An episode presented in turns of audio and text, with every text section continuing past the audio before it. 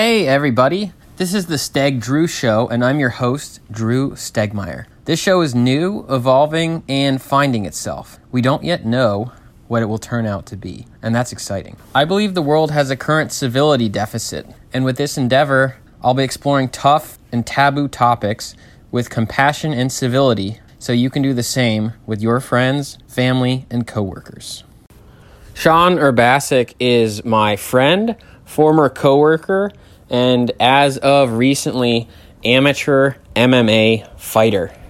I recorded my first ever podcast as a guest with Sean, and that experience helped me do what I'm doing right now. Sean also invited me to an open mic night, and he is a good example for myself about trying things, stepping into creativity. And this episode is more of a conversational back and forth rather than a long form interview where we talk about a little bit about shamanism, fighting, comedy, and we actually dabble in how to eat, how to eat animals. Can we eat animals ethically? And generally catch up as two buddies would. Our current medical system is pretty good at treating acute conditions, but when it comes to chronic health problems, we're not that good. In fact, many Americans suffer from chronic health conditions without really knowing why. Not medical advice, yes, that is the name, notmedicaladvice.co, not .com. Again, that is notmedicaladvice.co. Helps you find a holistic healthcare provider near you. You can get a free guide on the website and you'll get a video and PDF to find the perfect people in your area to help you solve chronic medical conditions. If you've had confusing healthcare conditions, if your doctor has made your health worse, if you've had a lot of bad doctor experiences, like I have had myself, where I've lost trust in the system, and if you haven't had luck with holistic options just yet, not medical advice helps you navigate the health landscape. Go to notmedicaladvice.co. Ha! Figured it out how to beat it. We're on? We're Yeah, live. we're live. It was like, you can't minimize me, bitch. And I was like, oh, yeah, well, cover your face up. Welcome. Um, I like your shirt, Sean. I like your shirt too, Drew. I know where I got yeah. this shirt. Yeah, where did you get it? I got it from you. yeah. Tell So- me about it. We got merch. Stegdrew.com slash merch. You can get you some shirts. This one has the logo, the website. That one that Sean is wearing is uh I'm into paren mycelial networking. You don't know, mushrooms. now you know. Um, yeah, if you want to support the show, if you need a gift for your family or friends or for yourself or a gift for your enemies, get them some merch. Right now we have three varieties up. There's this one, there's that one, and then there's another that says authenticity is my kink. Um, just about I any like color. that shirt. I like that shirt. I should have given you that one. I, I can give you that one if you want it instead. Oh no, like well, I mean, like I like to do mushrooms, so this one works too. Okay. I'm down um, with either one. okay. um yeah so you know if you want to support the show um go ahead get you a shirt get you one or 20 um otherwise man let's talk about the elephant in the room right because you have two black eyes yeah, I got two. Well, Okay, why is that? technically, um, I think this one's the purple one. Is this the purple one? yes And this one's the yellow one. Yeah i mean Yeah. it's a it's a little Well, like, altered, well, but It was highlighter yellow the day after. Uh, I had my first amateur MMA fight. It did not go the way I planned, but it's okay. Uh, I took a on fight day short notice against the um, um, organization's champion in my weight class, who was seven and one, and what was the weight class uh, one fifty five, okay and, and uh, we went to the second round till I lost by TKO. And It's on uh, YouTube already. Go to Street Beefs. Look up uh Fetty versus Shaman Sean. wait fetty versus Fetty. F- His name was F E T T Y. versus Sean. Shaman Sean. Shaman Sean. Yep. Fetty versus Shaman Sean. Dude, I'm gonna look this up. Should- I've watched some of the street beefs. It's only like five minutes long. And you're in a cage with the plywood Yeah. Oh yeah, dude. We almost break. outside. We almost go through the cage door. Like his first takedown attempt. Uh, we almost go through the cage door. And you're wearing MMA gloves? Yeah, we're wearing uh full MMA gloves. We got the mouth guard, got the cup. Uh, I was wearing a Vegeta rash guard just because I wasn't trying to get fucked up on like no uh dirt slash mulch. It's like a soft mulch they put in there, but I Uh-huh. mean like it's still mulch. I ain't trying to roll around and, and like get- Yeah, it's not a yeah. it's not an octagon. I mean, No, I yeah, guess it's it's, not- an octagon shape. it's not a not- oh yeah, it's an octagon, but it's like a hood octagon. And this was around here. yeah, it was in uh, Winchester, Virginia. They have one like almost every month. Where are they based around here? Yeah, the yeah the OG Street Beefs is in Winchester, Virginia. Oh my god. I've Yeah. been watching that on YouTube, Yeah, but I didn't know where. So it's around here. And then Yep. how did you get into streets? Or like how did you hear about Uh. I started training with some friends up at Export. Hopefully, uh, we'll get to show them this video. And uh, they, uh, they, one of my boys uh, saw me hitting the bag, and he was like, "Hey, man, uh, me and some friends do some sparring. Do you want to come and spar with us?" And I was like, "Yeah, sure, man. Like, I want to actually spar with people. I want to get into it." And then like after a few times sparring with them, like we do like once or twice a week, they were telling me about like how they're gonna fight. And I was like, yo, I want to, I want to, I've always wanted to fight. Like, let me, I got time now. Let me chase the dream. Mhm. Even though I'm 34, I don't give a fuck. But uh, I was like, yeah, I'll fucking fight. And I was thinking I was gonna go up against someone who like I didn't do nearly enough. Gra- I didn't do any grappling training. I know it's dumb as it sounds. The MMA fight. I'm already pretty decent as like a jujitsu guy, so I didn't think I was going to be going against someone who was going to like. I didn't think I was going against someone who was seven and one. I mean, I took the chance. You know what I mean? Like right. you never know. It's a fighter's day. You know what I mean? So I was like, "Fuck it, let's go." Like I didn't back down or hesitate in a second, but I was expecting to fight another chump like me. and uh, uh, finally, after the second round, like first round, I almost got him in a guillotine. Like I pulled a Dustin Poirier when he went for the uh, double leg takedown. I was like, "Fuck it, guillotine!" Whoop, whoop. Uh-huh. And we just we literally scrapped like that for almost the full first round. Like my arm around his neck, him trying to get you out. didn't quite close. I couldn't quite close it. He was just good. Like he was good enough to stay one step ahead of everything that I was trying to do. Like he was either putting me in a position to where I needed to defend him off Mhm. and I couldn't get an advantage, or he was doing something to neuro- neutralize any move I was trying to do to take advantage of a fucking thing or like take advantage of like a position. But I mean, like, great fucking fight. I enjoyed it. I'm glad it happened. Great fucking competitor. Uh, I went up to him after the fight and I was like, yo, man, uh, let me get a few more under me and get better. Let me get a rematch. And he said, sure, man. He actually was uh, he was actually very grateful because he told me that if uh, I wouldn't have taken that fight, he would not have been able to fight that day. yeah, because somebody canceled last minute, right? Yeah, yeah. His opponent canceled last minute. And why? Was, did they get scared or? Uh, yeah, I guess, dude. Just no, like no call, no show. huh. How do you no call, no show for a title fight, even if it is like a backyard scratch? Like that's how you get to the next level. You know what I mean? And has anyone gone from street beef to like UFC or Bellator? Or, Uh, I don't know. Like I don't like. I think people might count like because they count them as like amateur cards or whatever. right. But like, I don't know if anyone's used it. I mean, there was one dude who like there was like this guy. I wish I remember his name. He was the first fight of the day. I feel like this dude is actually going to make it to some fight organization. He travels the country in his minivan, which has solar panels on the top of it, to go and train at different like academies and do different fight organizations like this across the country.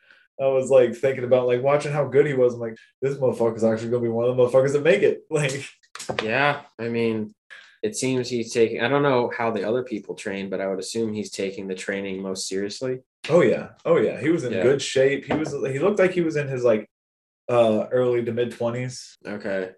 He was in good shape. He won the fight. Like, yeah, I thought he did pretty good. Like, yeah. Yeah. I mean, I don't know if it was Street Beefs, but Kimbo Slice, right? Yeah, was- that's how he made it backyard. It wasn't Street Beefs, but that was just him just like style, yeah. right? I mean, Well, that's where uh, actually, yeah, not Street Beefs exactly, but besides Kimbo Slice, Mhm. fucking Jorge Masvidal uh used to fight in Kimbo Slice's videos. There's a video of like little 16 year ass Jorge Masvidal fucking just throwing down with people And the then, um, and now he's in the UFC. Fought for a world title twice. We know how that went the last time, but it's Derrick okay. Lewis, right? Come back. Uh, Derrick Lewis actually was going to be a boxer before he went there. but he was a street fighter, right? I don't know. I, I think mean, he was a street fighter too. So sense. I mean, there's there's skill, right? There's Mm-hmm. absolutely skill required in fighting, but a lot of it is uh, willingness to do it. Right? I'm not. Oh, I'm unwilling. Like I'm. I'm willing to do it. Maybe in a. Even, actually- even then, it's a last resort for me. Like.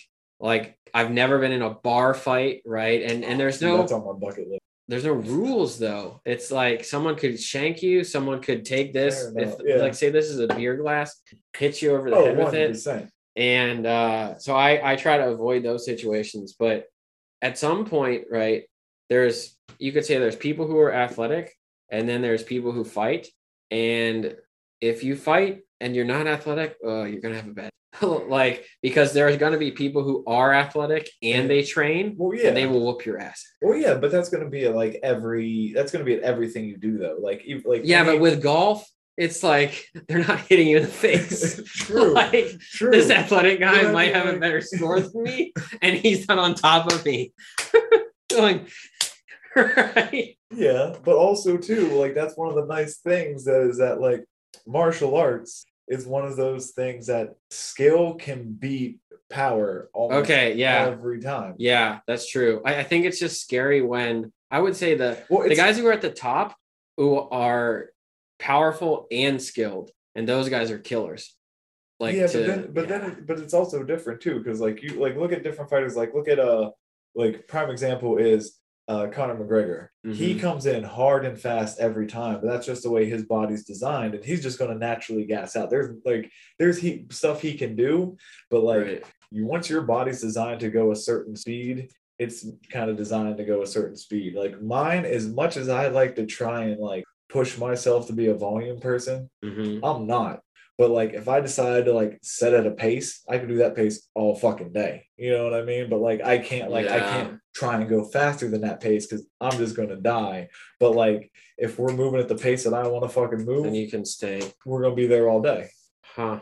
Well, and so this was your first one, right? How long had you been training before this? Uh, like technically, I've been doing MMA training uh on and off since uh, I joined the army in 2009.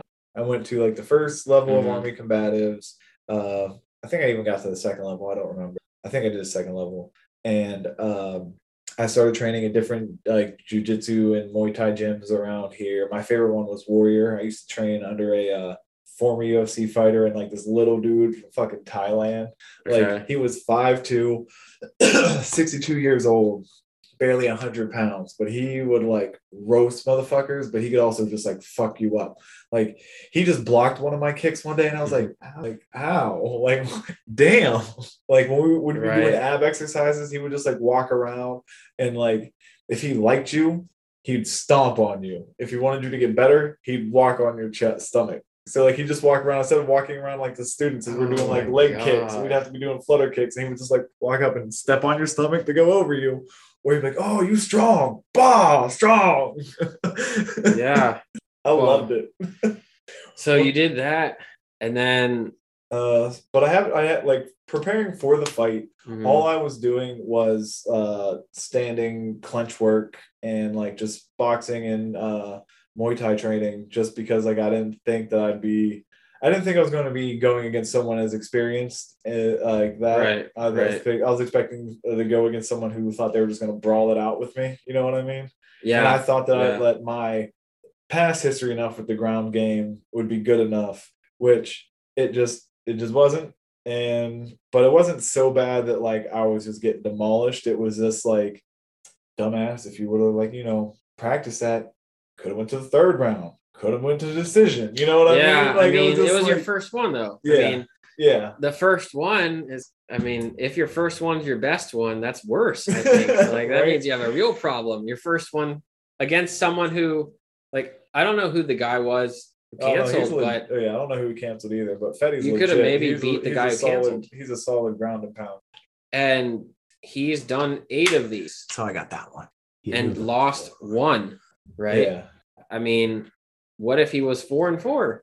Right. Yeah.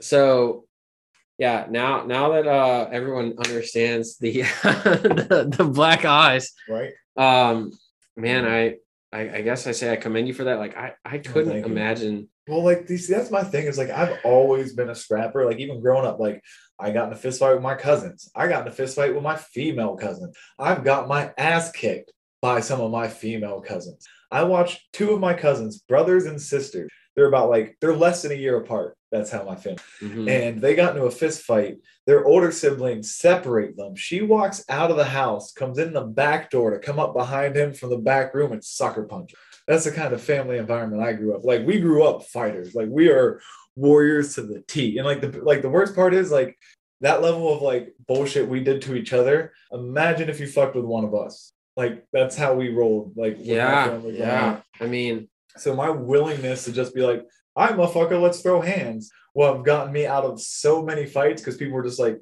"What do you mean?" I'm like, "You said you wanted to go. We got nothing but space and opportunity." right, right. Yeah. I mean, I guess that's one way because uh, when I was younger, I would get in a lot of fights, but that stopped. There was a particular time in high school where um, basically I was a late bloomer, so was my brothers. And so I joke that I hit puberty at like 10, but at some point we got. facial hair. This is Oh, like yeah. a week. This is like a week. Oh man, okay. um, we got old enough to where we could really hurt each other, and my mom said, "If this continues, one of you is not going to live here anymore." And it was like, "Oh, I think she's serious." And uh, after that, that was it. Like I did not get into. I have not had a single physical confrontation as an adult, and I'm Yeah. terrified of it because no one wins right? Like if it's if it's Yeah. on the street and there's stories man. I've heard a story of a guy who got hit right? He happened to be a boxer so he knows how to hit people. He gets hit he turns around he catches the guy in the chin. The guy falls and hits a flower bed hits a brick on his temple right? Killed him. He got six years because someone hit him right imagine Yeah. if i hit you and you just right and then got six years and uh the flip side is, hey, you could be the one just getting demolished, right? Yeah. Or, you know, you hit somebody and oh, it turns out he has four friends. I don't care how good you are at MMA. Like there's four people, maybe they have a weapon, Well, you're see, in no, trouble. That's when you just escalate the level of violence instead of you just trying to instead of you just knocking him out. It's just like, oh, first friend that comes in with like the throw a punch. First move is just dislocate his elbow. I Catch it guess if you know how. Yeah, if you have the skill. Yeah. I mean, My first move would be for kicking knees. Fuck it. Like fuck trying to catch punches. I'm not that skilled. I'm saying you could. I'm not that good. right. Just fucking straight stomp him motherfucker's knee. Next Yeah. one up, stomp his knee. and you just keep stomping knees till no one's standing in front of you. Then Yeah. see, no one dies. uh, You still win. I guess. Yeah. And then they can't really do anything for trying to jump you because all you did was defend yourself, and all you did after capacitating them was move on to the next one. So it wasn't Yeah. even like you didn't even assault them back. well, okay. I'm So kidding. I don't recommend street violence. I don't. But I mean, like if you have to do it, it's better that you know how to do it. well, and That's I my guess view you've done training for roughly 12 years and managed to avoid a street fight, right? Yeah, So, yeah. Like that's the funny thing is, all of my fights, like all of my tough guy shit that I always talk about, Mhm. like the street fights and shit that I got into, was all before I started training. because I think the maybe the best benefit of training is becoming aware of when shit's about to go down. And even just the body language of like, okay, I'm gonna But- go this way. Even then, it's more of like knowing what to fight over and when to pick a fight. Like I like Which is of- often nothing. Yeah. right. Well, like one of my favorite stories, and it involves my grandmother. She, like she was picking me up from a school dance, and as I was like going up to her car, all I said was like, "Hey, hold these. I gotta go do something." And I threw my book, like I threw my book bag and like my jacket in her car, and ran to her. And I heard her like hold on to. her. I was like, "You better not be getting into no fight." And then like literally like as I was running up there, I actually stood between my friend and another guy who was at who were like getting ready to fight as like the teachers were coming. I'm like, guys, there's no point in fight. Like, what what's the point? Like, Oh, I so you literally- stopped them. I pulled my friend out of that fight to make sure there wasn't a fight. And like that was me at like sixth grade. You know what I mean? So it's just like it's knowing Right. when that you need to fight, in my opinion, is more than anything. De- de-escalating really- from a young age. Yeah. yeah. Yeah, man. Yeah, it's funny because uh when I was I guess I was five, right? And uh there was some like back to school night or something. Um very young, right? And I ran up to my mom and I said, Mommy, mommy, the black boy hit me.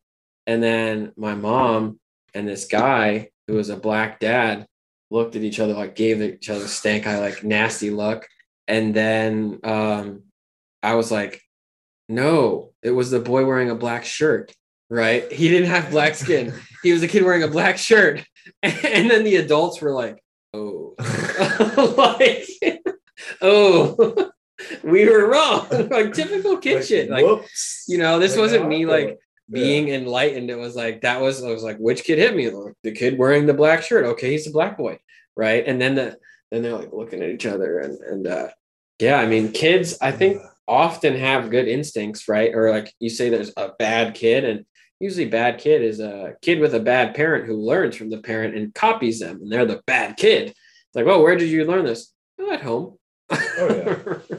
Well, like I actually had a discussion with that about like uh, this guy that I used to serve in the army with, who's very like alt right politically, and he's like all on board with like the Tex- Texas abortion ban, and like one of our other buddies shared a meme that was talking about like, well, you know, since like it's six weeks now is where the heartbeat's at, can I put a life insurance policy on this fetus? Do I get to start collecting child support? right, yada right. yada yada. And he made a comment about like uh it was uh about like single motherhood or whatever could being solved by marriage. And I'm like, you know, just because you have a kid with someone doesn't mean you want to be stuck with them.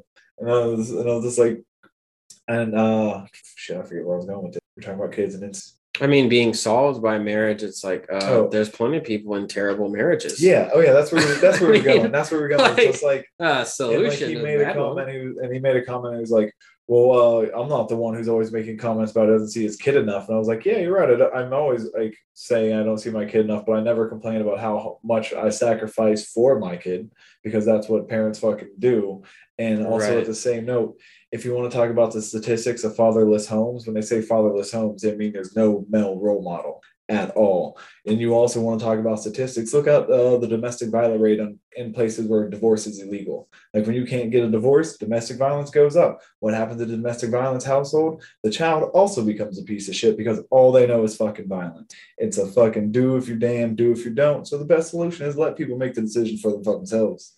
So, Yeah, yeah. I mean, um, Rant over. well, it's like I mean, there's there's truth to it. Like, oh, single motherhood can be solved by forced marriage. It's like there there are solutions that might be better. You know, like hey, um, like just because you can doesn't mean you should. You know, I mean, I, I think that's it's a bad argument for like a lot of reasons, but um, yeah, I, I don't I don't think we need construct why that's a bad idea. Yeah, no. Um, I mean, like, I feel like history's already proven why that's a bad idea. Yeah. I, I mean, forcing people to stay together, you could say, is is just as bad or worse than forcing them to be apart, right? yeah. Um, you know, I, I think both involve coercion of like, oh, hey, you have to do this. Well, you know, obligation breeds resentment rather than, hey, do you want to do this? Yes. Okay, we both enter this willingly. Great. Okay. The moment it turns into obligation, that's yeah, oh man, that's that's not so okay, I guess kind of a, a hard fork. That's maybe not so much a hard fork. Um, you do the fighting, but then you also do the comedy stuff, right? The the Yeah. first and only time I've ever done an open mic was because of you. I'm And glad. I think it's just funny because no, it's all good, man. Um, both comedy and fighting can seem offensive, but I think both are actually, I'll call them societal tools for de escalation, right? Because everyone who's a martial arts master is the last person who's going to start a fight, right? And at the same time, the comedians are the people who point out the stuff we do that makes no sense, the Yeah. stuff we do that's collectively stupid.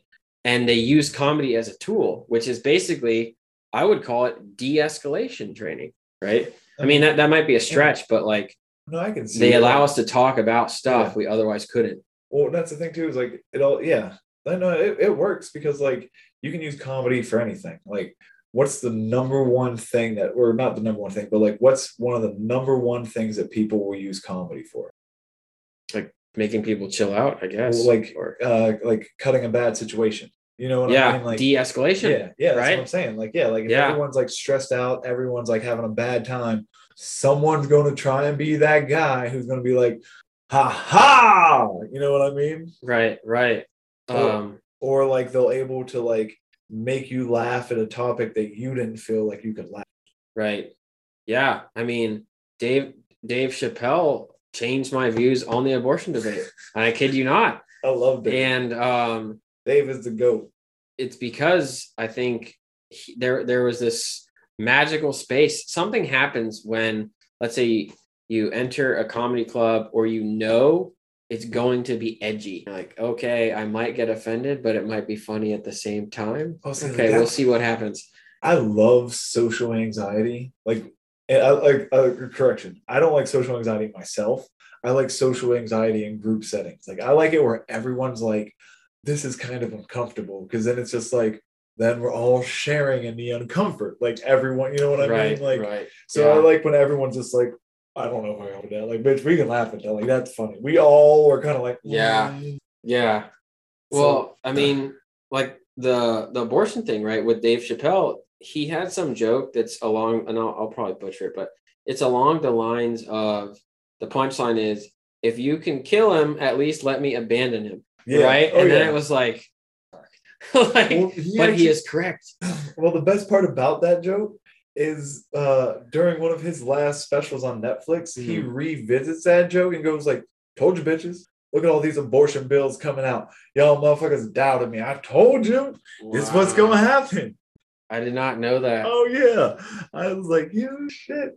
But like one of the things too that I love about comedians, and I think that like, and I think people are gonna find me crazy for this, but I think comedians now, especially ones like Dave Chappelle, George Carlin, uh, not uh, fucking Kinison, like the people who like really change the game, that really change like Mhm. the way people view comedy or like view stand up, like Richard Pryor, like uh those people are going to be like the modern day philosophers, the ones that really attack like the way we as a society. Joe act. Rogan has the biggest media property in the world right now. He's Yeah. a comic. Yeah, that's what I'm saying. It's like Mm. comedians, like when people in like 200 years look back at our time period, they're gonna be like, the philosopher comedian Chappelle said, like, Yeah. I mean, jesters yeah. could speak truth to kings without getting their head knocked off.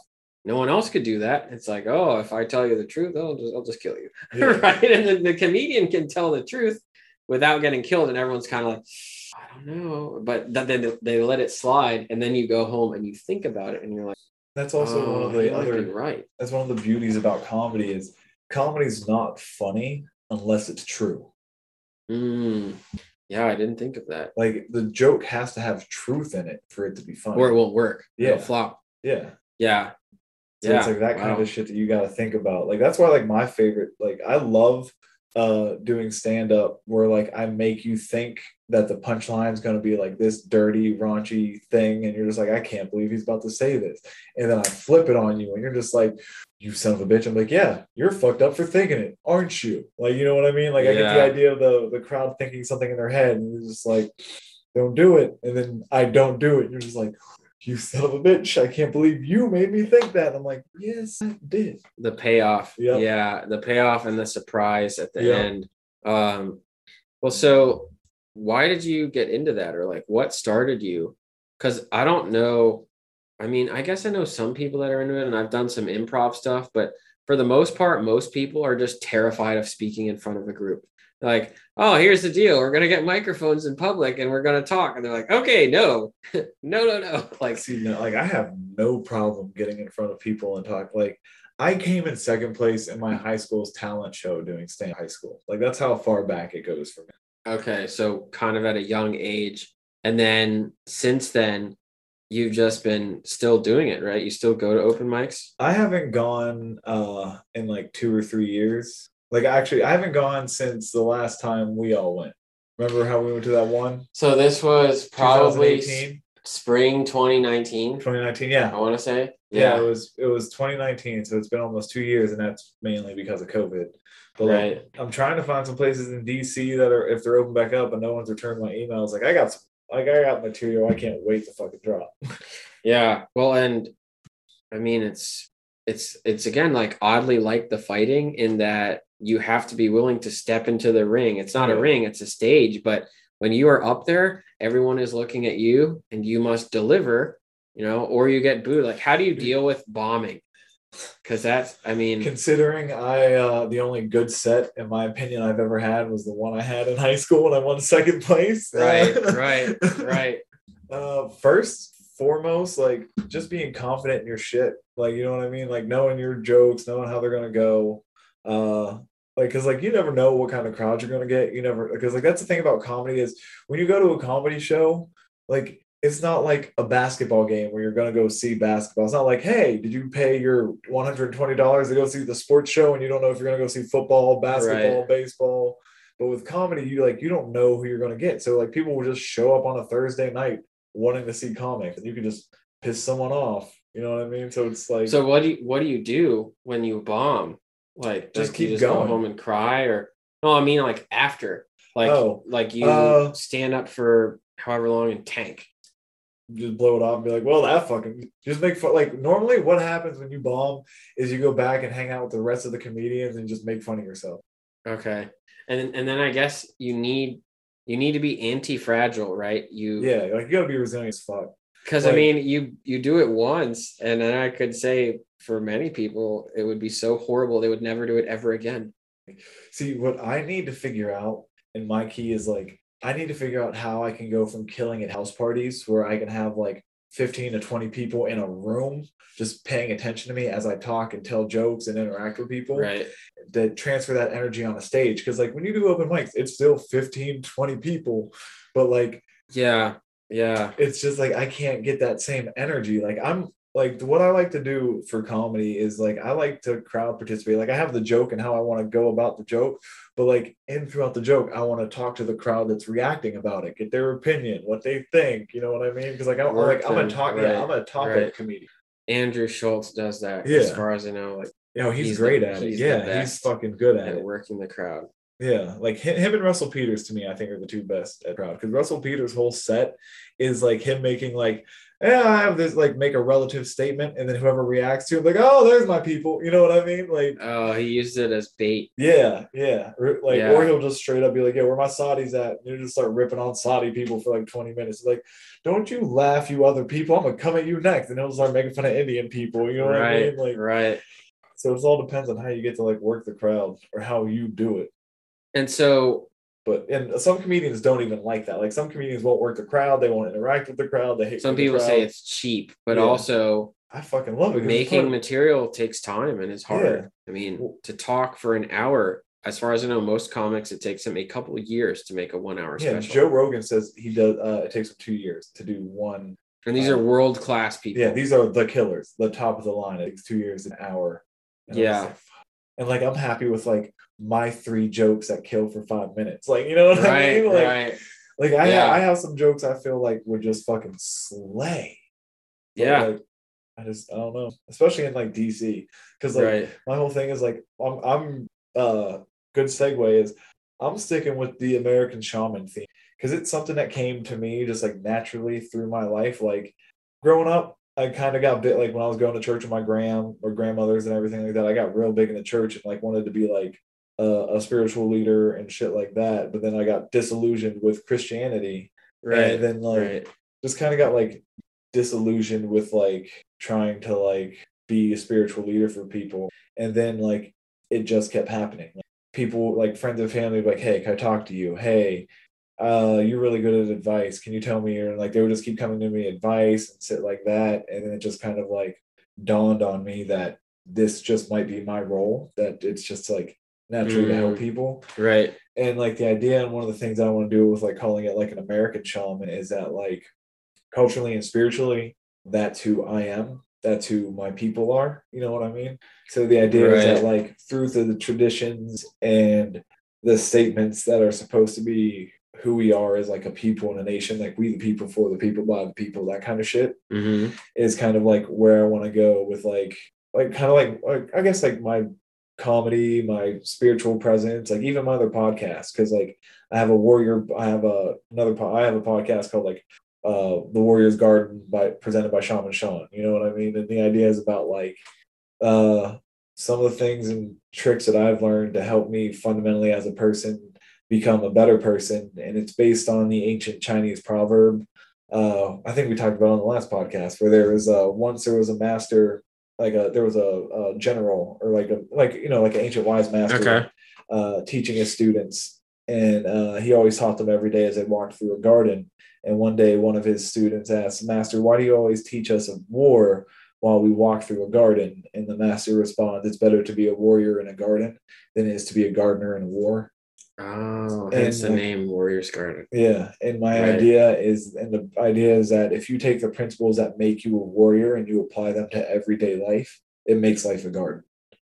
Okay, I could see that. So it sounds like your, I guess, shamanic practice has been mm. with you since you were very little, and then also there's this idea I like, which is, oh, the universe is just beating you over the head with a stick, where it's Yeah. like, hey, you can choose to ignore this, and it's just gonna keep jabbing you and jabbing you and Well, like, the funny you. thing is, like the more and more I ignore it, the worse and worse like my life gets.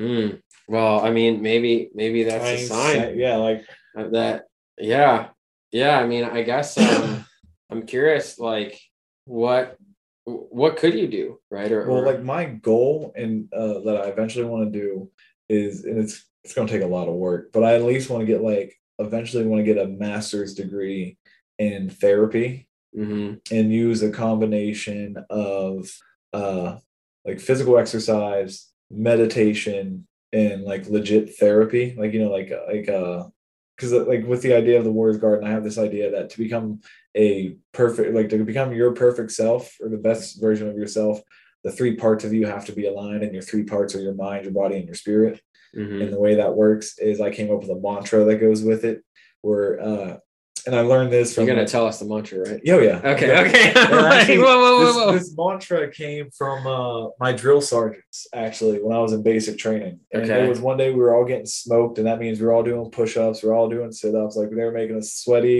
gross, nasty, breaking us down to build us back up. And uh, he was going and like one day, and I I just remember this distinctly. He was walking through us as like we were doing flutter kicks or something, and he was like, "Gentlemen, I want you to know your bodies are weak. Your bodies are soft. They will always be hungry. They will always be tired. They will always want to complain. But your mind, your mind is strong. Your mind is firm in its decisions. Your mind tells your body when it gets to eat, when it gets to sleep, and when it gets to piss. Never listen to your body, always listen to your mind. And like, I just like, I will always remember that. And it made me kind of like just like meditating on it like while working out and stuff like that. By meditating i mean like i'm doing like pushing myself you know what i mean? Like i do meditation through Mhm. physical labor. Like i can't sit there and meditate quietly. I'm one of those people who meditates by like doing jumping jacks Mhm. doing jump like rope. Like that's how i meditate. And i was thinking on that and then like i was struggling to like i think it was bench press. I was struggling to put it back up and it just like hit me. It was like your mind does it. Your body uh hold on wait. Your mind wills it. Your body does it. Your spirit believes it. So the mind does it? No, no no the mind wills it. The mind So, like, wills yeah, it. Like the the- body does it. The spirit Yeah. believes it. Yeah and if the spirit doesn't believe it well the like body won't do it.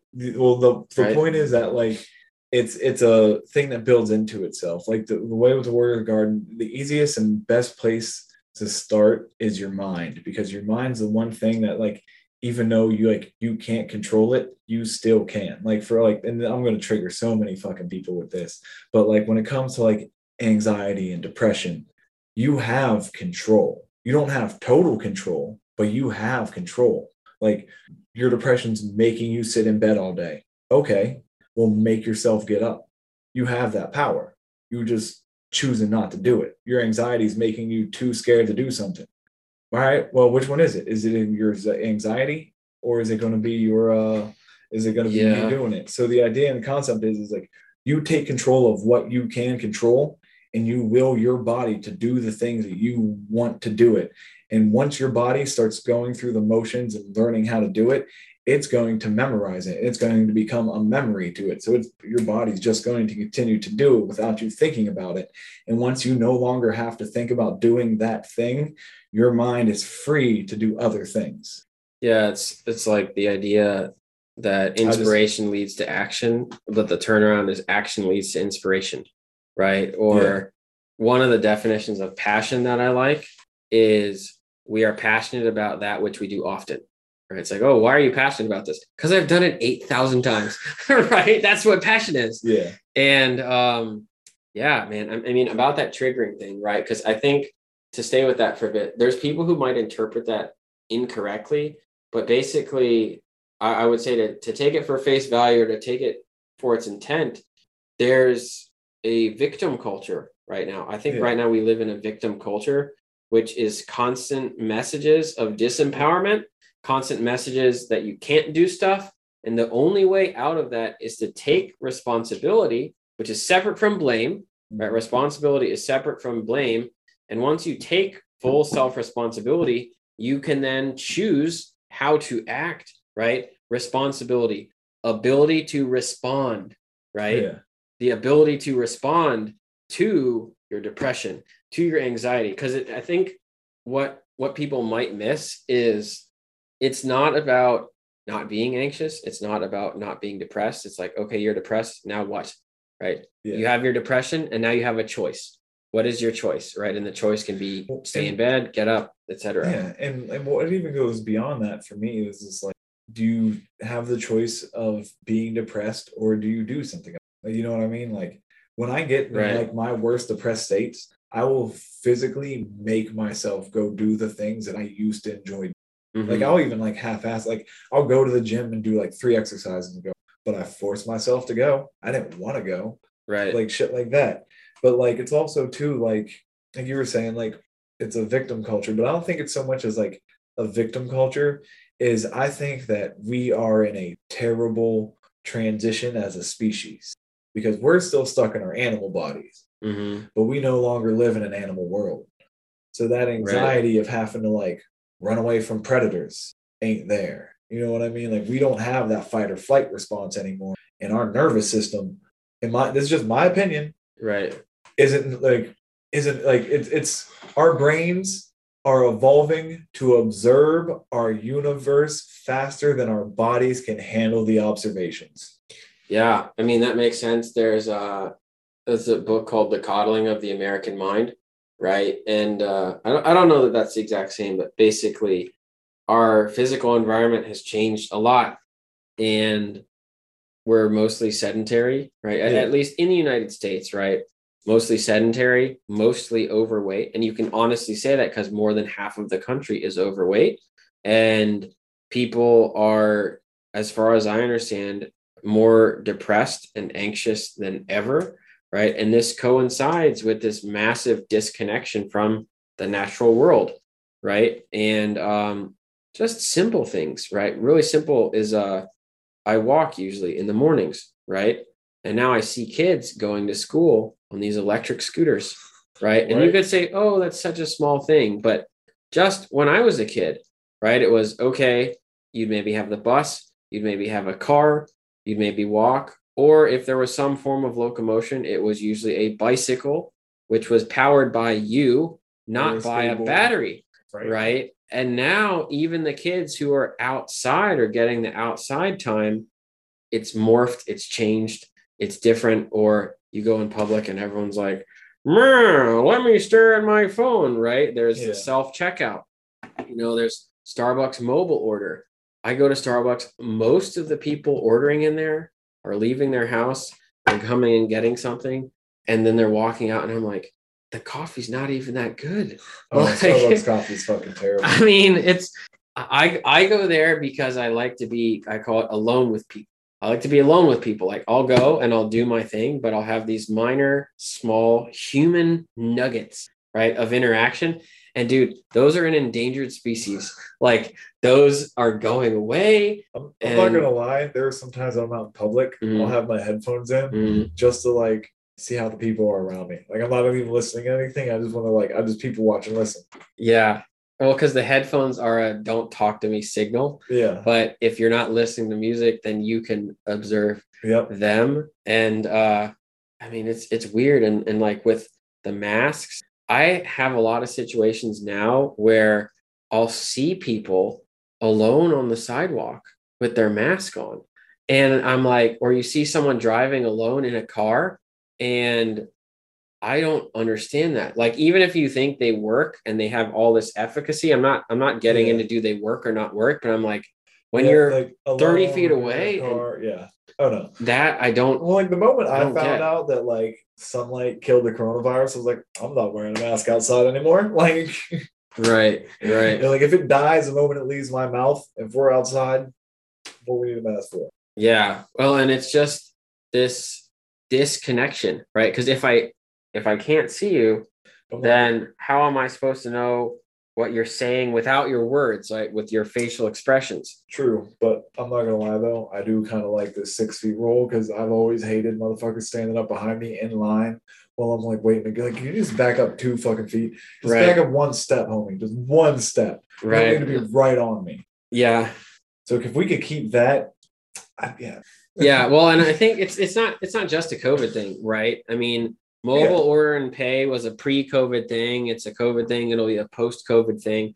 COVID, I think, accelerated a lot of this, but it is weird in that um, this is one that I've noticed, right? When I would say when my mom was a kid, not so much when I was a kid, but when my mom was a kid, most families that had dogs, the dogs had a dog house or the dog had a stake, right? and a string, you know, and it was an outdoor animal. And to have the dog allowed in the house was unusual. Now, if you have an outdoor dog, you're a criminal, you know, you're treating that animal terribly. And it's like, like dogs did not evolve in people's homes. They evolved No, around humans, but, not inside. people realize that that uh I'm gonna be like an asshole for saying this, but like animal lives and situations Right. are just as valuable as humans. Like I'm not gonna lie, like while Yeah. he was alive, if it was Uh-huh. a choice between like saving some random human and him, right. I'm gonna right. look at that person every time and be like, sucks to be you, homie, and just Yeah. walk away with my dog. Like Well, and I'll say though, it fucking matter. but the the thing is it's selective right because i think and it's it's never good to speak for all people but you could see we have this thing with dogs right and and tons of people like pay for dog surgery right and many of these same people that pay for this dog surgery will just eat chicken all the time it's like do you know what we do to chickens like have you seen I am to against? I am against factory farming. right but I am not against eating meat. Let the chicken run around and be a chicken before I uh, get them cut up. Before he just right yeah like as you guys can see behind the bow behind me, procuring food is uh is gonna happen. Yeah, well, I guess I, I guess it's a it's an interesting thing, right? Because I'm I'm trying to like deconstruct this, and there's there's a lot of ways we could go with this. So on the one hand, you have people who are increasingly treating animals like humans, Yeah. right? You have some parts of the world where they treat humans inhumane, right? In or inhumane ways, right? And then you have situations like factory farming where the treatment of animals seems to be getting worse and worse and worse. And all of these are happening at the same time in this giant fucked up soup that we call the earth. oh yeah, Right. 100%. And it's not just as simple as animals are getting better treatment or animals are getting worse treatment. It's like, oh, in certain cases, yes, like both. Oh both. yeah, it depends on the type of animal. yeah, yeah, Well, like in a hundred years, horses went from like something you need to survive to a luxury item. right, right. Well, and I guess what we're seeing is it sounds messed up to say, but like I honestly think it's true. Is um we're getting hyper efficient at raping the planet. You Oh, know, like let's say at some point, most of our ancestors, when they were eating meat, it was via hunting. Yeah, right? Well, they didn't have yeah. pens. And then at some point we got pens, we got livestock, and then the current state, right, like you just said, efficient. is you know these massive they call them factory farms, right? Just think about that. Those are those are creatures in there. And you're, And- just, all it thinks is you're manufacturing food. Soylent Green is people. Yeah, yeah. And and you have that, and then that coincides with this increased compassion for animals, right? So it's like we're trending towards torture and then we're trending towards compassion at the same time, right? And it's weird to think about that. Well, but I mean- mean, like, it's not though, because if you look at it this way, in the circle of life, shit's gonna get eaten. Right. so, Right. like, it's not like it's not like we just decided one day that everything was herbivores, and then we were just like, you know what? Let's just start eating meat. we were already eating meat. right. We're just trying to find better ways that the animal has a nicer life before we decide that we got to eat it. but that coincides with the whole like treating house pets like they're royalty. That's what I think is weird, right? Is there's people Well, that we, we treat animals based on their usefulness. The dog, oh help- utilitarianism. yeah, the dog Right. helped us rule the fucking world. You know what I mean? Like we use them to hunt, we use them to herd, we use them for fucking everything. They are Mhm. literally our best friend. Humans, uh, like the way the way humans and us in our society reproduce, we are more similar to wolves and dogs than any other animal because each one starts with a mating pair and then the family disseminates from there. What about apes? Apes are usually uh, harems. Got it. Or bonobos. Yeah. Yep. So apes tend to not pair bond. Nope. Apes Yeah. will have one male alpha male that does most of the breeding with the females, and other males that he'll allow to uh, mate. Normally, usually bono- like brothers bonobos fuck everything, man. Well, yeah, bono- bonobos just have orgies. They're Yeah. fucking weird ass. Like, Yeah. I mean, some people say that we're more like them. But, but, I'm saying I like the way they do family structure. Like, you know how the story of the alpha male and the alpha female and the wolf and a wolf pack. right. That's the breeding pair. That's the mom and the dad. Everyone else is usually mom, dad, or is either the uh, sibling or Mhm. a descendant of the breeding pair or a sibling of the pair. Okay. Well, and so I, I guess what's interesting is like if you think about if you think about like how we treat the animals from a utilitarian perspective, like it it sounds really fucked up, and I think it is, but it also makes sense, right? And I think most of the time, the people who are getting their dog surgery while eating a bunch of chicken sandwiches aren't aware of how the chickens are getting treated, right? Or they're they're disconnected from that process. Um, and I think if you're connected to that process, you're either going to treat your dog differently or you're going to treat the chickens a lot differently. But you you can't go back. Well, yeah. Well, I look think- at look at how the like small farmers, like people who have chickens, like look how they treat their chickens. You know what I mean? Like you know, like people in like lo- rural areas that are allowed to have like small livestock, like chickens and stuff like Mhm. that. Like they usually treat their chickens good as shit. They get to run around. They get like not like real good feed, and then when you know it's time to go, it's time to go.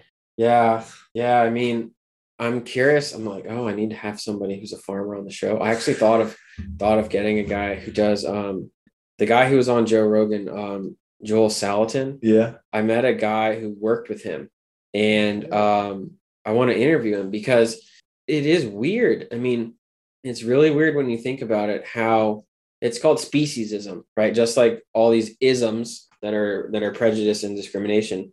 Um, speciesism is discriminating on the basis of species, right? Usually we do that as humans are the top, right? But then it's not quite a everyone else, right? For example, just about everybody has strong prejudice against insects, right? Especially nasty ones like mosquitoes and spiders. Well, first of all, mosquitoes have like no purpose, none. Like what is our purpose? I mean, we're, we're the mosquitoes to Earth.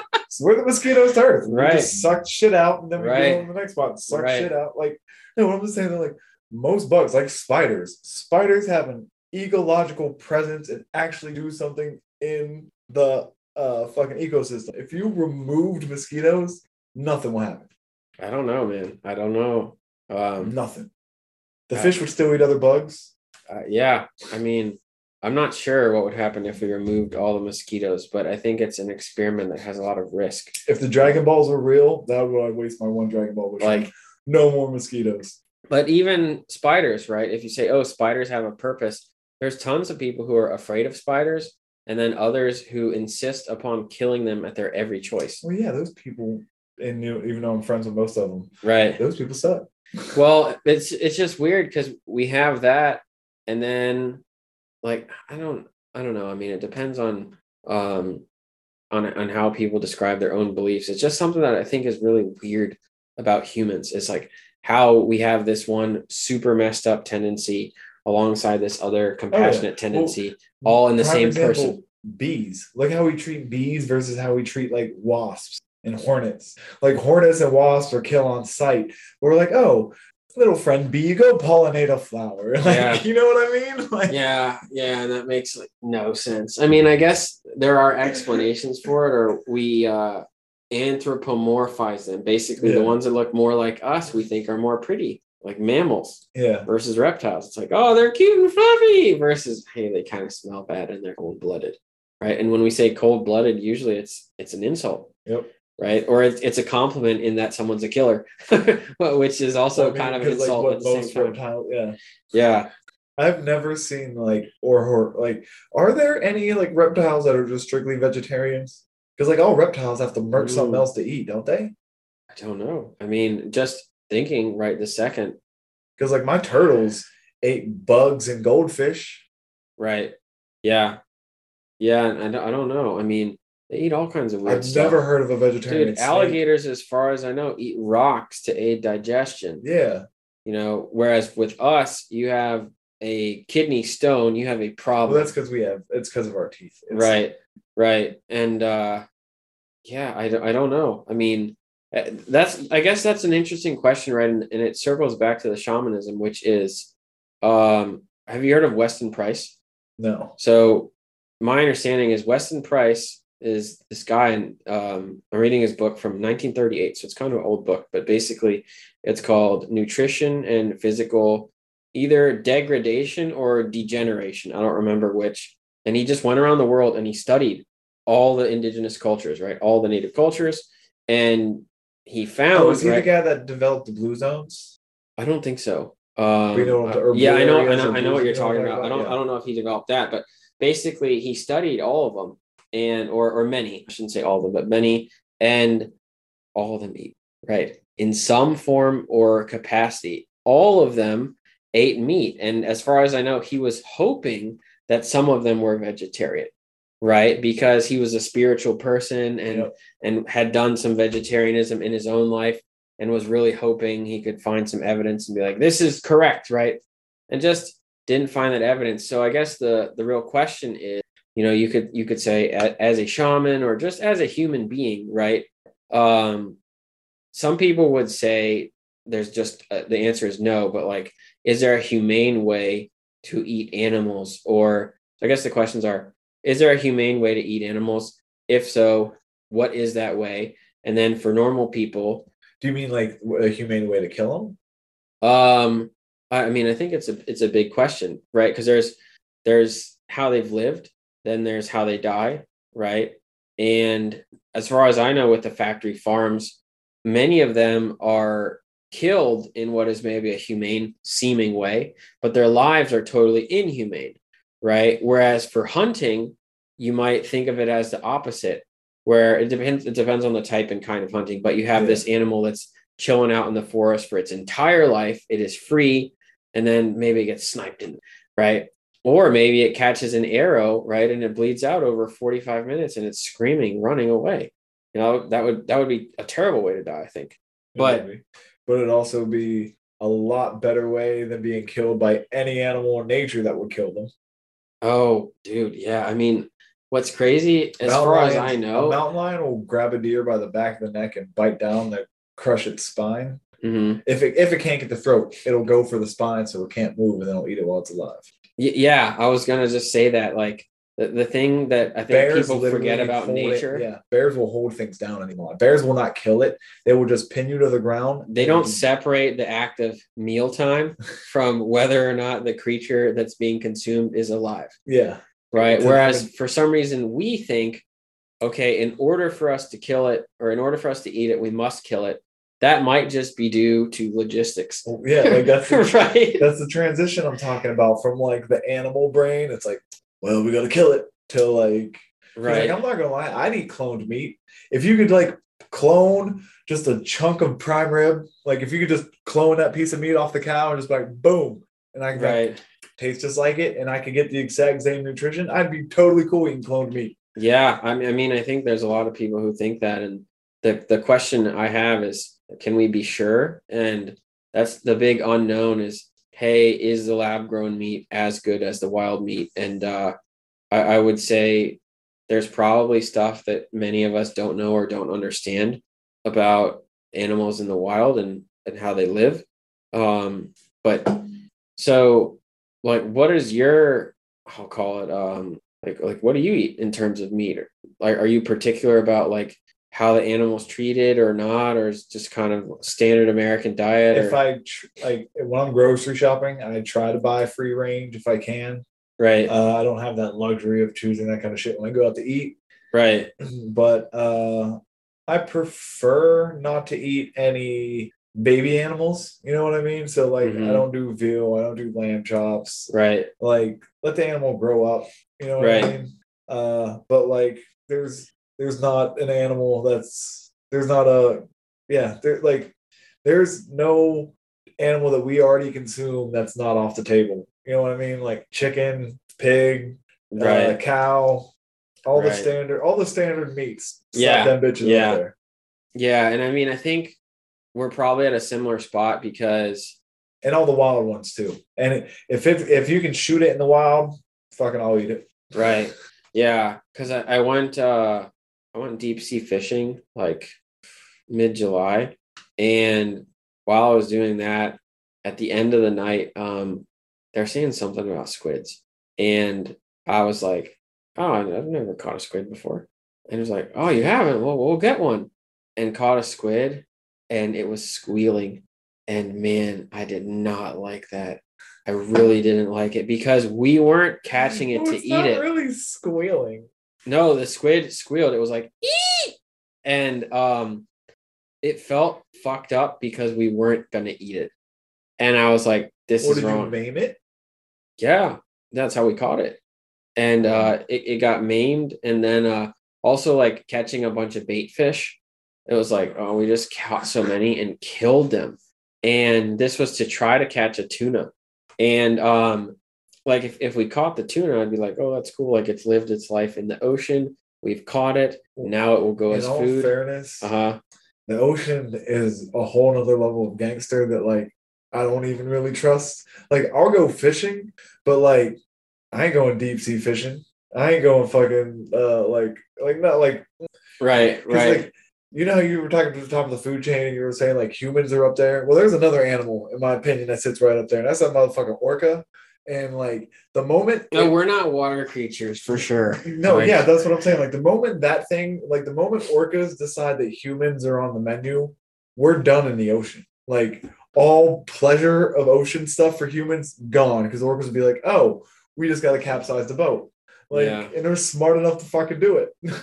Yeah. Yeah. Depending on the boat for sure. yeah, So, I mean, I think what's maybe it's not tricky because some people would say, oh, well, if you cared enough, you would blah, blah, blah. And I think uh, something I've wanted for a while, and as far as I know, this doesn't exist and it would need to be, I guess you'd call it localized, right? Is a not like a Yelp or like a Google Maps, but let's say for someone like you or me who is like, okay, I'm not really down with the factory farming, but I also don't want to be vegan, right?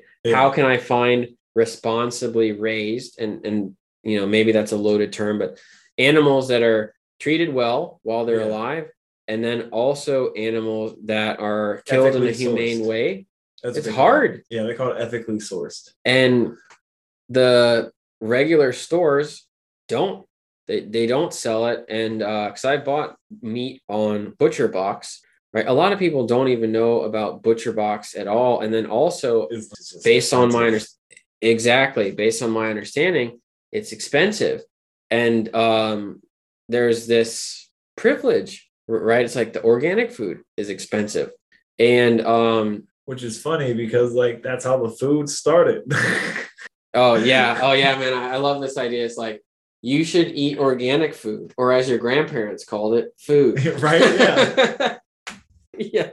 Well, and it's like uh if if there's companies out there, um, I'd like to hear about them, right? And maybe maybe I could do more searching, but this is a problem I see over and over and over, and the th- there's some weird thing where the people I know who are really particular, let's say the the vegans and then maybe the the high performance athletes is like they basically either spend a ton of time researching and thinking about what they put in their mouth and or a ton of money right? And for for the regular person if they're like some regular person maybe um maybe watches like forks over knives on netflix and then they're like okay like i'm not gonna be vegan but i don't like what they're doing to these chickens. Well let me get a, a, a good chicken. Where like where do you even get that? How do you go about that? It's hard you, It's you know? hard. and then to be told you don't care enough you're stupid you're incompetent and it's like oh i went to seven grocery stores and none of them had chickens that were raised humanely. Right. how many grocery stores am i supposed to go to? Right? Exactly. oh i'm i'm in suburbia or i'm in a city. Well maybe you should live in the country. Well it turns out there might not be jobs there right? It's like people move to where the jobs are and that might not be where the food is Exactly. because the city food is imported from the country right i don't know anyone who lives in dc who has chickens i don't even know if you're allowed to have chickens in dc I don't think, right? I don't think you would be. so if you live in DC and you want chickens, right? I, I should say chickens that are treated humanely. How do you get them? Where do you get them? And I'm sure some people have their answers, but I would say it's absolutely inconvenient. Like it's not Oh, yeah. easy. It's, it's not what I would consider easy at all. Um. Okay. Is there? Do you want you want to talk about Brazil? Yeah, I want to Okay. hear about your Brazil trip. Okay. That was Well, time hit me. about you. All right. So uh, last time we talked, you said you were going down to Brazil to uh, find yourself a wife, Right. and that was pretty much like your end goal. Like that was Okay. like the only thing you're like, hey, you know, I'm gonna So, just figure it out when I get down Dude, there. Dude, let me. Um, I'm just gonna open the kimono on this, and uh, this is absolutely uh, weird. I'm very scared to talk about this. Like, Really? Other people do this. Yeah. So, Oh, so let me just explain. Okay, I went on a ayahuasca retreat in 2018, and on that time, I had these visions or hallucinations of of this woman who is a real person, right? Who I knew of. I didn't really know Uh-huh. and I thought she was gonna be my wife. Okay, but I didn't do anything, right? I, I was just like, oh, whatever, I'll sit with that. Then in 2020, I went on a vision quest, which was four days and four nights alone in the forest, no food, no water, nothing, right? And again, um, they came back, right? I, I would call it a vision. Um, and at that time, I decided I was like, I don't know if this woman's gonna be my wife, but I'm committed to finding out. I don't want to be an old person who wondered. I'll, I'll risk making a fool of myself, right? Yeah. And um, she's not my wife. And the woman who actually is my wife, right? She's she's privy to this, but um, it definitely presented, you know, a challenge in our relationship and an opportunity in our relationship because um, first we we have a open relationship, but that's totally separate from these visions I had, and and they were eating me alive. Also because my relationship was healthy, right? It, it, it feels right. It feels really healthy. But this thing was nagging at me, you know? And I was like, I know if I don't try this, I couldn't live with myself. I, I would, um, it- it's like, I don't know if it's a, it's a total man thing, but There's something- yeah, I mean, I guess there's, there's something about like, Hey, I have to go do this. Hey, I have to go try this. Where, why, where does it come from? I don't know, but I have to go try it. Right. And so in Brazil, I moved there with my now wife. And again, everything in our relationship was awesome. And when we moved to Brazil together, I wasn't worried about our relationship at all.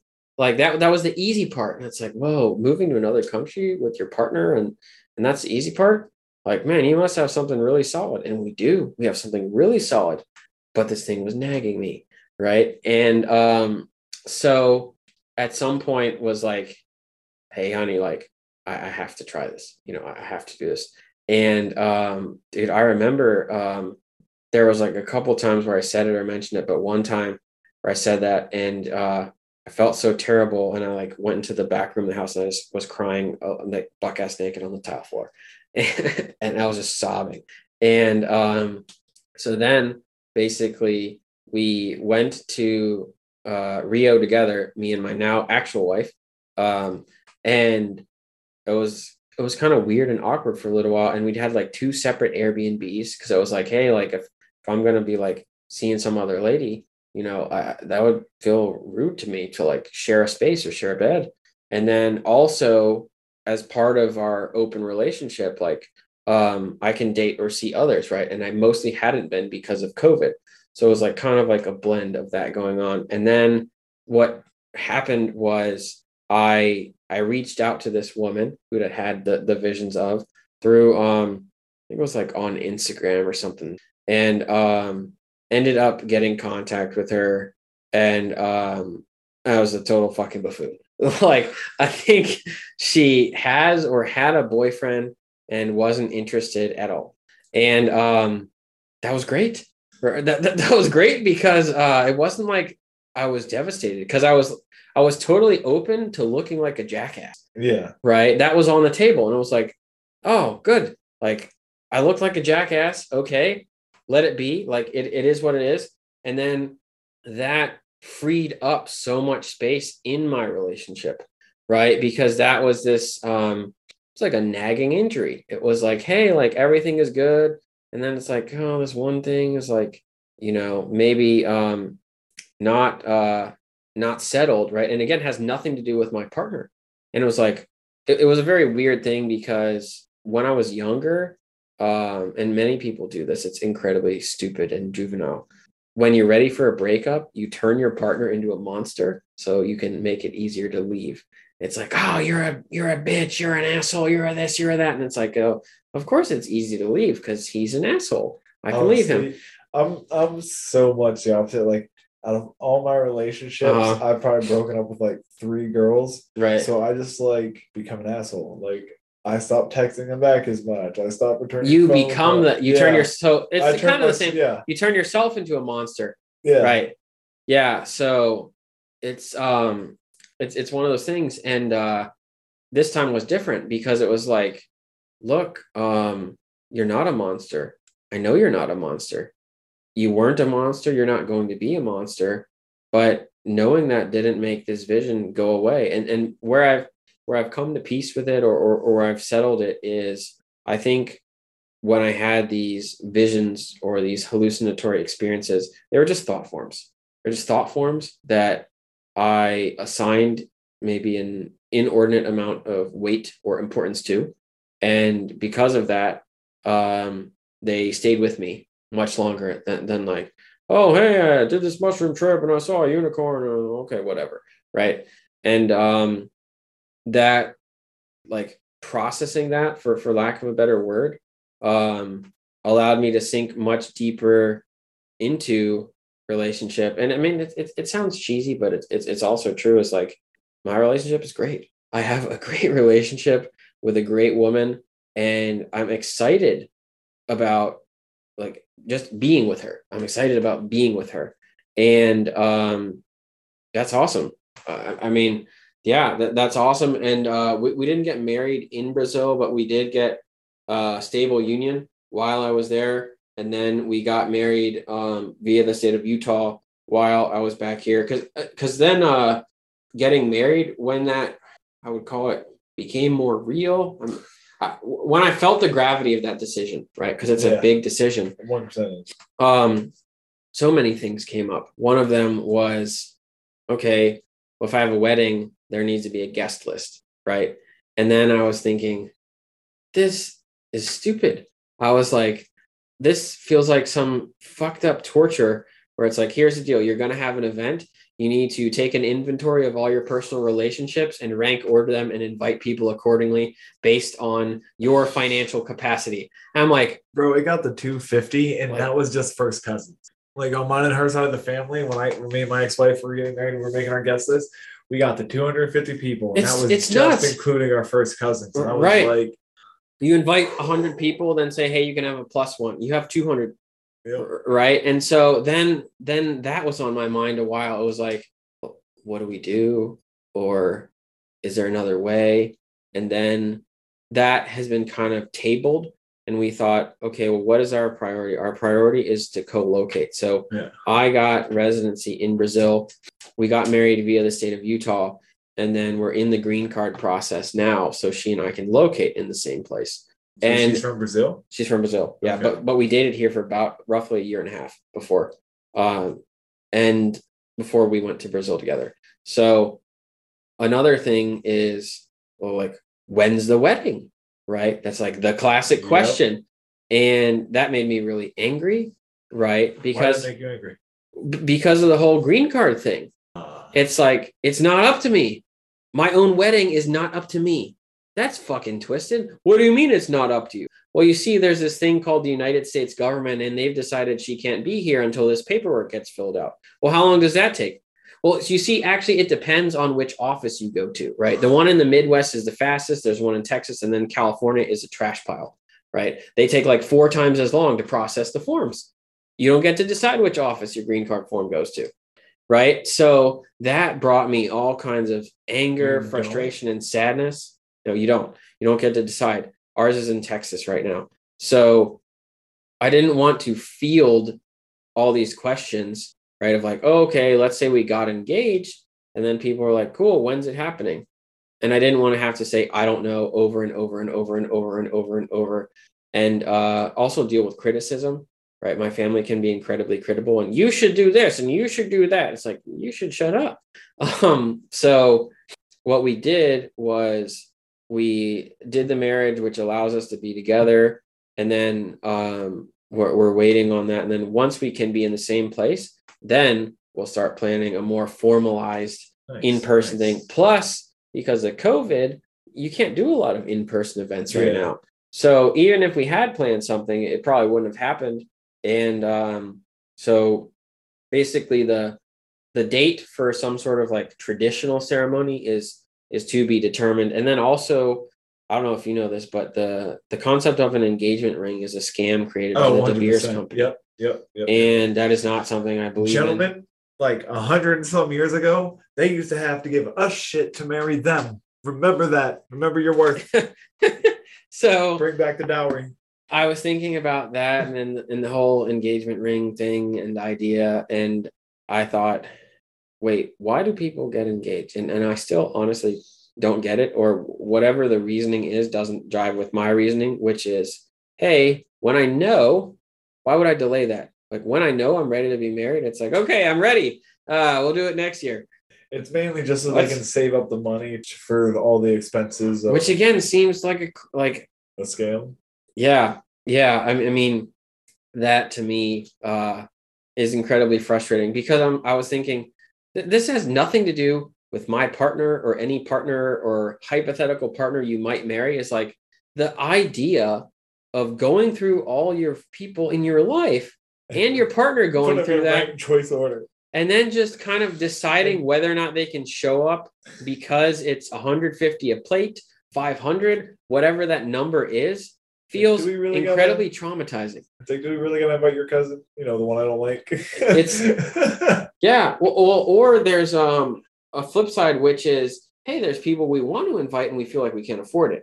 Or hey there's people that just ball out on their wedding and then have two decades of wedding debt which to me seems asinine. Like good luck having children if you have 20 years of wedding debt right? And dude i've been to weddings where um a friend of mine this was a really just unfortunate situation on a number of levels okay?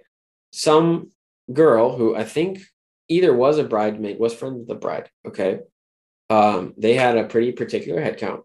and this girl brought her mom well her mom was not invited not because they didn't like her mom but because hey if everyone brings a plus two we've just tripled the guest list right so then what happens is the bride is both angry and gets all this unwanted inbound because all these people are suddenly saying, well, how come she brought her mom?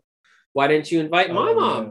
And it was like, oh, well, actually, you see, the truth is her mom wasn't invited and she brought her anyway. But when she brought her anyway, we didn't want to make drama by telling her to get the fuck out. So uh, we kind of let her come. Right. So that was its own mess. Then it gets more messy. Right. We go to the reception. The father of the groom, one of the most important people at the event, right, didn't have a chair because they had a specific number of chairs. And because of the guest snafu, you know, he didn't have a chair right and and so this is something that i like this is something i've been to this Yeah, is an but- event that i went to But in all fairness, that's Uh-huh. terrible planning on the planner's part because you should always have extra chairs just in case something breaks. Right. Every time you plan for an event, you Yeah. should have extra tables. You should have extra chairs. You should have. Oh, but there's there's more, right? just in case a snafu happens. Well, there's more, right? Another friend of mine got married and he had this spreadsheet, right, of all the invites. Like, oh, I got to put them all in there. And there was one guy who didn't get his invitation because he had a typo, right? He had a typo on the invite. So everyone from the family just dumps on him, right? Like, oh, you mess up this and mess up that. And it turns out that the guy wasn't even going to go anyways, right? So I'm like thinking about all of these nightmares, right? Like most people, I shouldn't say most, everyone I know that has planned an event like this has had massive, I would call it stress and trauma just from the planning of Oh, this yeah. thing that's supposed to be see- fun, right? When I was planning mine, like I made it clear, I was like, no one's gonna fuck up this day.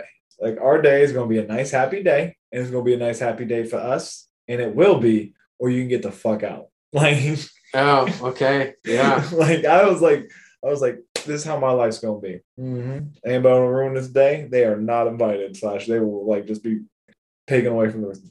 Right. And did anyone get taken away? No, Right. Well, we but- didn't. We didn't technically get that far to actually have the wedding, wedding because we were planning Okay. it afterwards. But Okay. I I did a, uh military shotgun wedding where it was just like me and a girl that I knew from my hometown Uh huh.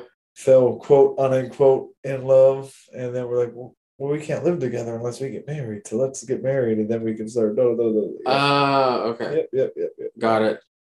Yeah. So, We did put enough. We did get far enough into it that we had like put money down on it and shit. right. Right. Money I'll never get back.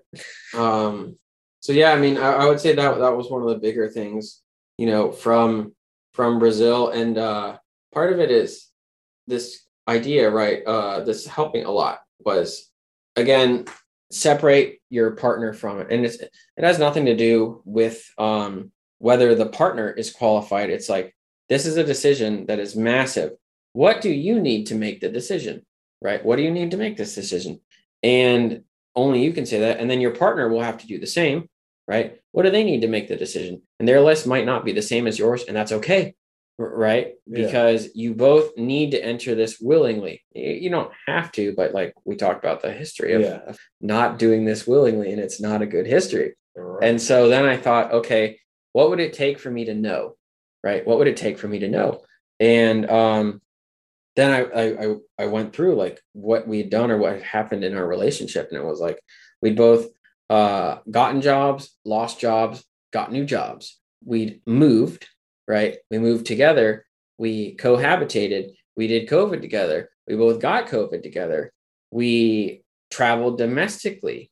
We traveled internationally. We met both of each other's families. It's like, man, I'm running out of tests, you know, Yeah. like, and and we didn't even set these up as tests. It was just like, oh, hey, if you reflect on the relationship, um, we've done a lot, right? Because uh, if you can travel with somebody internationally and incur that you know travel stress and not rip each other's heads off, that tells you a lot, right?